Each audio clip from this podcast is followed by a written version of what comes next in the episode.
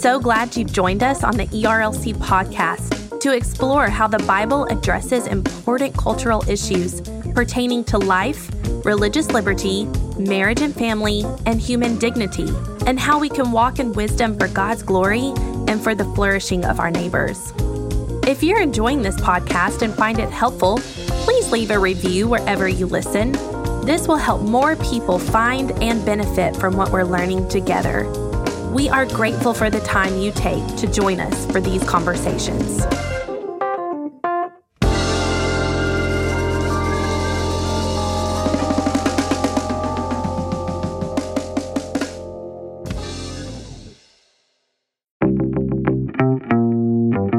Well, welcome back to another episode of Weekly Tech, a podcast about ethics, theology, and philosophy in a technological society. Weekly Tech is a project of the Ethics and Religious Liberty Commission, and I'm your host, Jason Thacker.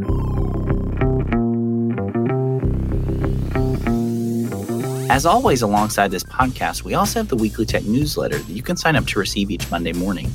This resource is designed to prepare you to think deeply about the pressing technology issues of our day, as well as to stay up to date on the latest technology news and top resources. You can subscribe now at jasonthacker.com/weeklytech. In today's episode, I'm joined by Dr. Alan Noble, who serves as an associate professor of English at Oklahoma Baptist University, and we talk about his most recent book, Disruptive Witness: Speaking Truth in a Distracted Age. Dr. Noble also serves as the co-founder and editor-in-chief at Christ and Pop Culture and serves as an advisor at the AND Campaign. He has written for The Atlantic, Vox, BuzzFeed, The Gospel Coalition, Christianity Today, and First Things.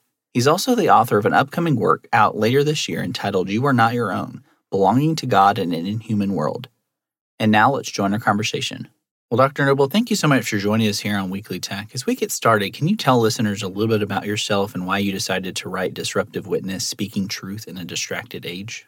Sure. Yeah. So at the time I was thinking through this, I was getting a PhD at Baylor University in English, and I had actually Charles Taylor's massive tome, A Secular Age, for part of my dissertation research. And so I used it quite extensively in my dissertation. And one of the neat things about writing a dissertation is that some of the best research sticks with you, and you can kind of reuse it, and you find uses for it and applications elsewhere in life.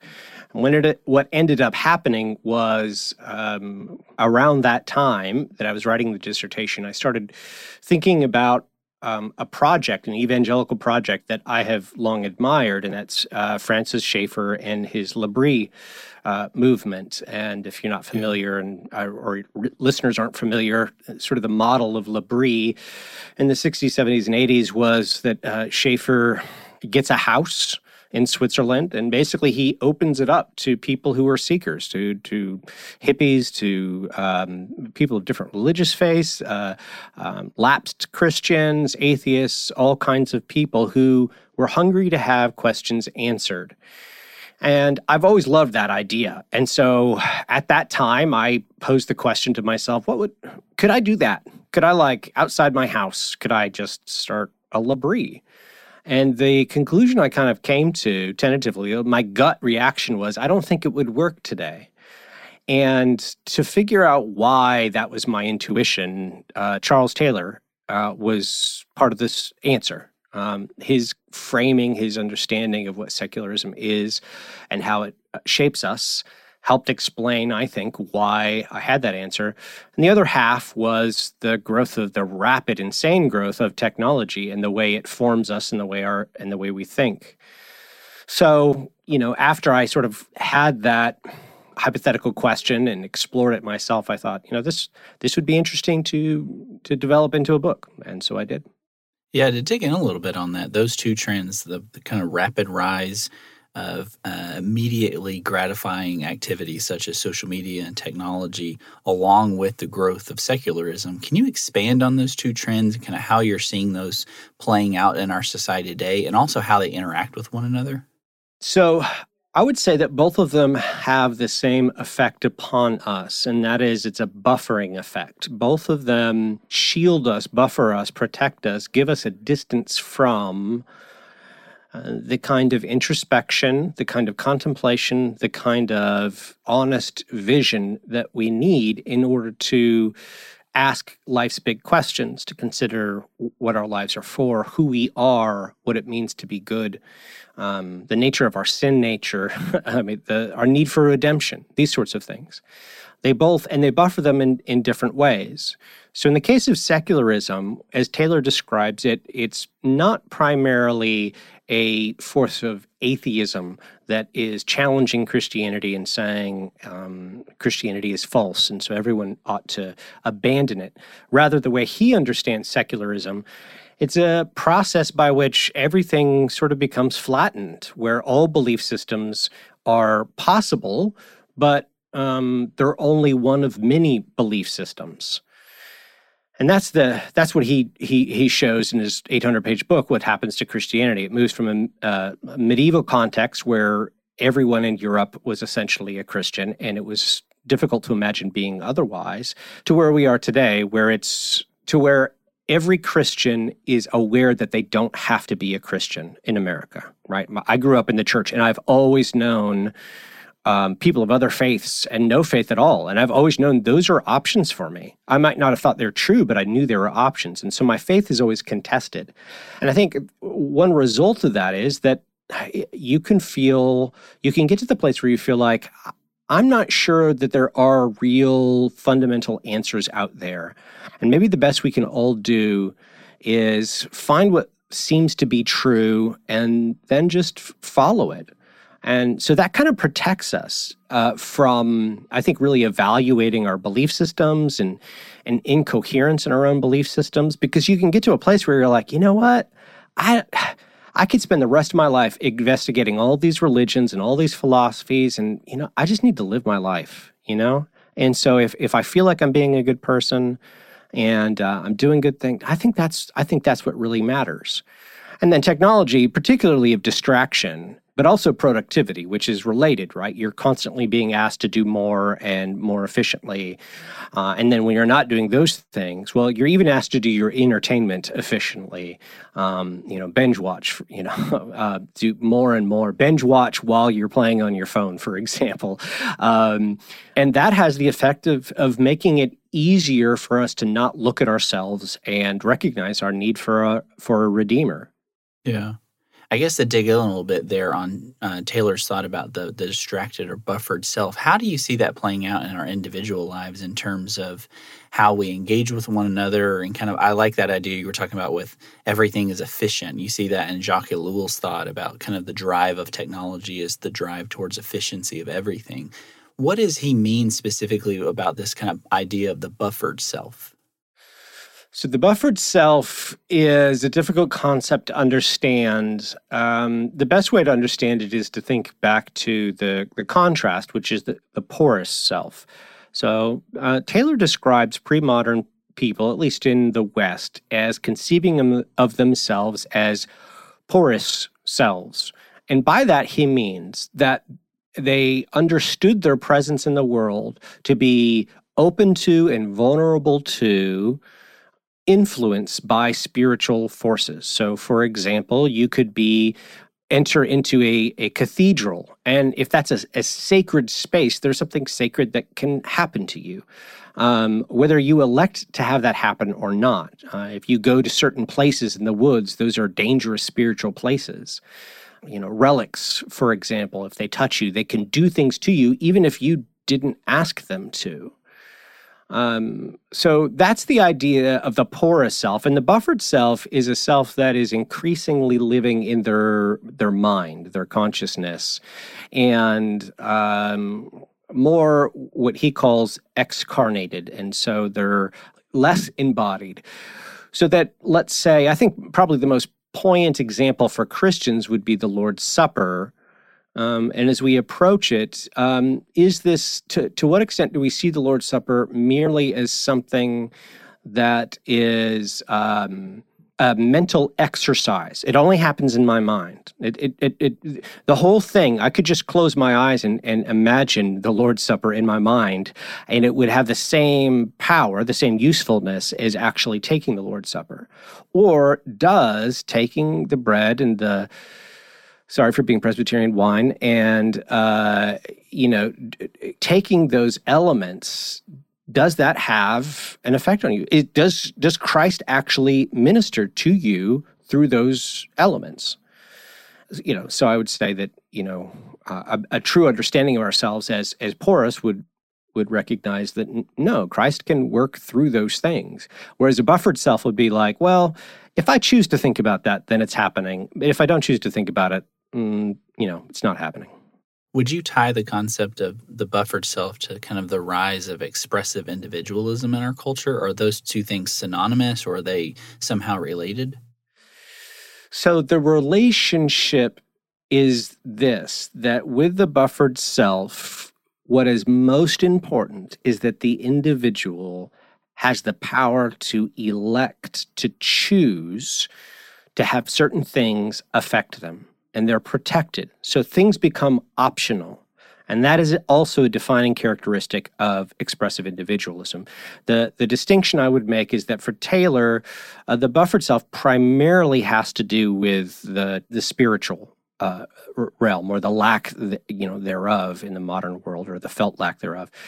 Whereas expressive individualism is, you know, sort of all-encompassing. It's not just the spiritual things, it's everything. There's sort of a buffer around all of us. So that I can elect to have a certain identity, I can elect to have a certain preference, I can elect to look a certain way. All of these things are options available to me, and I myself, my being, is something disengaged and above those things that chooses to reach out and grab them as a consumer might. So that's the connection, I think. So I guess to bring that home for Christians and for listeners here, how does that then play out specifically in our culture today in terms of the church's gospel witness and even the task of apologetics today? How do these kind of ideas overlap and intersect with one another? So the argument I make in the book is that it is dangerous for us to assume that sort of the traditional or the common ways that we think about doing apologetics are going to be received the same way that we communicate them.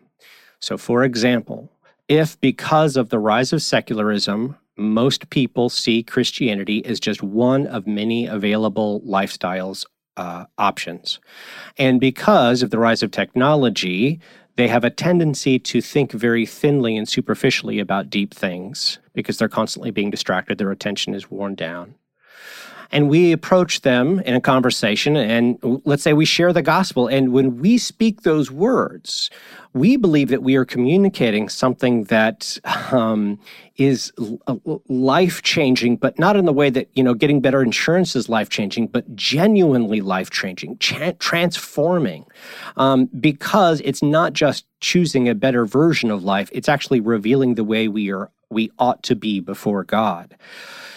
And so we mean those, when we talk about God, when we talk about Christ and his sacrifice, that's what we envision. But if our listener is someone living in this very secular and distracted age, I think it's very likely that they will hear those words as somebody saying, well, the equivalent of, hey, have you tried this latest fitness program? I've lost a lot of weight with it. It's really changed my life. I think it would be a good fit for you. And they hear Christianity as an option like weight loss or a fitness program or a political party or something like this. So that means, in my opinion, what it means is that we have to have a witness that is disruptive in some sense. And that could take lots of different forms, but the goal of it is to encourage, to invite people to consider the magnitude, the sovereignty, the power, the solemnity of the God that we're talking about. And that means we need to be very careful about adopting modern worldly commercial platforms uncritically, because those platforms will tend to be more conducive to sort of superficial conception of Christianity. But that's the goal. That's the goal is disruption, helping people say, slow down and really understand what we're saying in its cosmic scope, not as just a lifestyle option. To shift gears a little bit, to talk a little bit more about what this disruptive witness looks like for us as individuals and our churches and our communities, what are some kind of practical ways that you think we can go about shifting the way we talk about the gospel or missions or apologetics in this culture that does kind of focus our where we're so distracted by technology and kind of having this scrolling mentality where we just continually are distracting ourselves and entertaining ourselves. It kind of reminds me a little of Neil Postman's Amusing Ourselves to Death, this kind of culture of technology of always entertaining and everything has to entertain us. How do you think that intersects in terms of practical ways of doing apologetics and, more importantly, doing gospel ministry? So there's low-hanging fruit that we need to start with, and those low-hanging fruits are examining where we have uncritically adopted methods and platforms and mediums from the larger world, especially from the market, which, as I said earlier, are probably going to be designed specifically with the assumption that these beliefs are all just lifestyle options. So, for example, when a church tries to advertise in ways that mimic the way we promote a car dealership or something, then what we're doing unintentionally, and maybe with the best of intentions even, but what we're doing is, in the mind of the viewer, we're leveling those things so that what we're offering with the church, the good life we're offering with the church, is kind of similar to the good life we're offering with a better laundry detergent, right? So there are things that we do within the church. The way we advertise things within the church, the way we talk about things within the church, the way we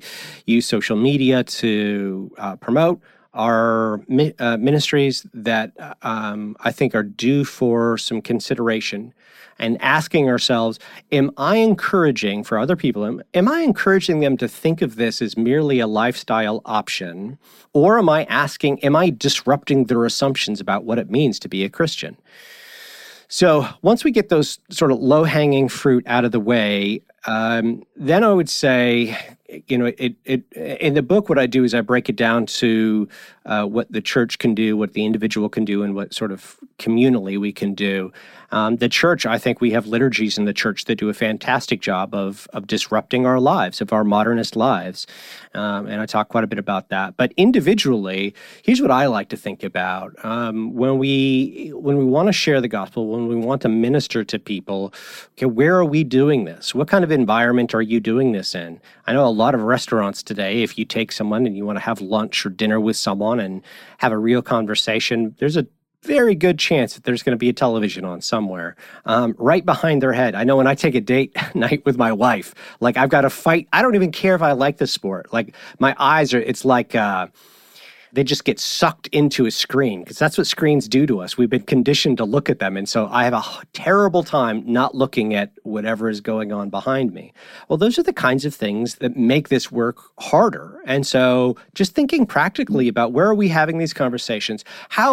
What are the lengths of these conversations, and what are you inviting the person to do after the conversation? So, for example, I think there could be a great difference between talking to a good friend who's an unbeliever at a sports bar or a grill or whatever, and for a few minutes, and then saying goodbye, and, let's say, taking a walk with that person with no phones out, and asking them explicitly, hey, would you just think about those things for a little, just spend some time just thinking about walking and thinking about those things, and invite them to be contemplative, because they're probably not going to do it on their own, because very few of us do.